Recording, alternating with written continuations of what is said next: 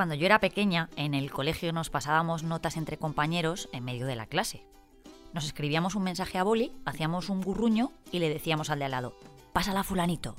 Igual fulanito se sentaba en la otra punta de la clase, pero en esos tiempos esas notitas y los cuchicheos al oído eran nuestra manera de comunicarnos. Era casi un código secreto. Ahí solo había un problema, y gordo, que te pillara el profesor o la profesora, interceptara esa nota e incluso la leyera en alto porque te aseguraba pasar un rato de bochorno delante de toda la clase. Ahora imagino que todo eso ya vuela en otra dimensión con los móviles, pero claro, aunque yo soy casi un adolescente, a los móviles en clase llegué muchos años tarde. Gracias a Diosito, ¿eh? Ahora os cuento más.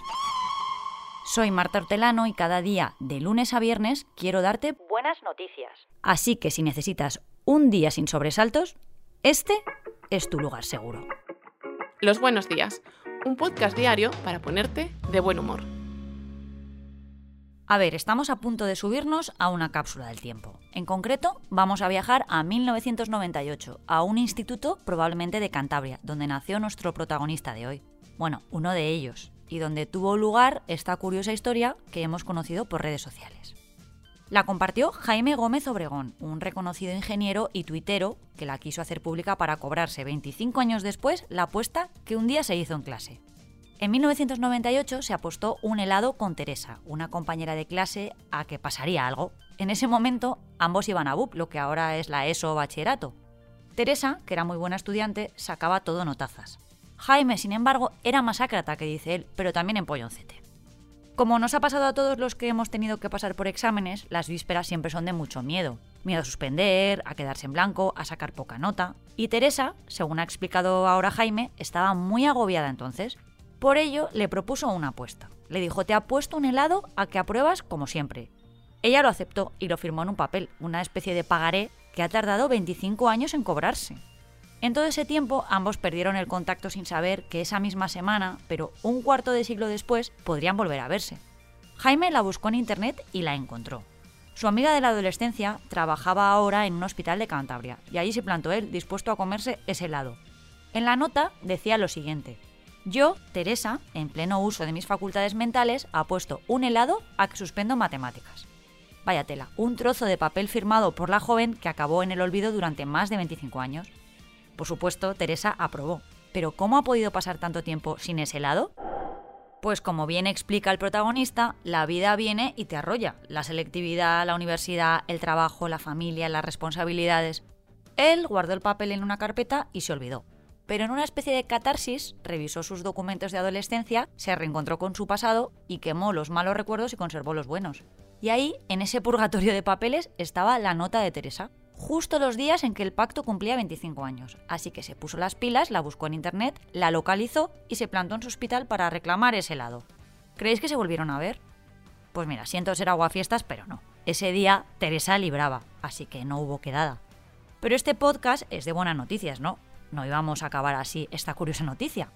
Pues por supuesto que Jaime y Teresa se han vuelto a ver, porque Jaime volvió al hospital, del helado no tenemos ni rastro, pero ambos compartieron una foto y el ingeniero ya ha adelantado que hará una reflexión sobre esta surrealista historia, como él ha llamado. A mí, al menos, este miércoles, este salseo me ha dado la vida, ¿qué queréis que os diga? Y de este viaje en el tiempo, volamos ahora a Estados Unidos. Y no, no es que me esté preparando ya para Halloween, que es la semana que viene. Es que vamos a conocer a un joven valenciano que está haciendo carrera en el mundo de la sanidad allí y que hemos conocido en una historia de nuestro compañero Pablo Alcaraz. Nuestro protagonista se llama Alfredo y vive en Seattle desde hace seis años. Allí está la sede de Monod Bio, la empresa que fundó junto a un socio y en la que diseña proteínas. Ya, suena sencillo, pero ya os digo yo que no lo es. Su mayor logro hasta la fecha ha sido inocular en pacientes una proteína no natural diseñada por humanos que detecta el cáncer. El propósito de sus innovaciones es hacer algo grande que revoluciona la sanidad mundial, dice que trata de conseguir los métodos de detección de enfermedades más asequibles, más económicos y más seguros con el uso de la inteligencia artificial. Este científico valenciano, hoy con un máster y un doctorado por la Universidad de Washington, es agradecido con todo el aprendizaje y las personas que han hecho posible su ascenso meteórico en el campo del diseño de proteínas. Hizo sus primeros pinitos en la disciplina bajo la dirección de su mentor, Diego Orzáez, en el Instituto de Biología Molecular de la Politécnica de Valencia Allí asegura haber aprendido las claves del oficio, tener conocimientos, creatividad y mentores que confíen en las ideas. Una vez terminada su formación, Alfredo fue becado por la Fundación La Caixa para cumplir su sueño americano y estudiar al otro lado del charco, donde por cierto sigue. Así que no perdamos la pista de este joven porque estoy segura de que volverá a este podcast incluso con mejores noticias. Ojito al día que vamos a celebrar hoy, porque hoy sí que es un día que nos toca a todos. ¿O acaso hay alguien en el mundo a quien no le guste la pasta? Que venga y lo diga. Y es que cada 25 de octubre se celebra el Día Mundial de la Pasta. Se hace para resaltar los beneficios nutricionales que aporta este alimento a la salud de las personas. Y además, pues porque es uno de los platos más consumidos a nivel mundial. Es muy versátil, tiene propiedades nutritivas y además es muy barato.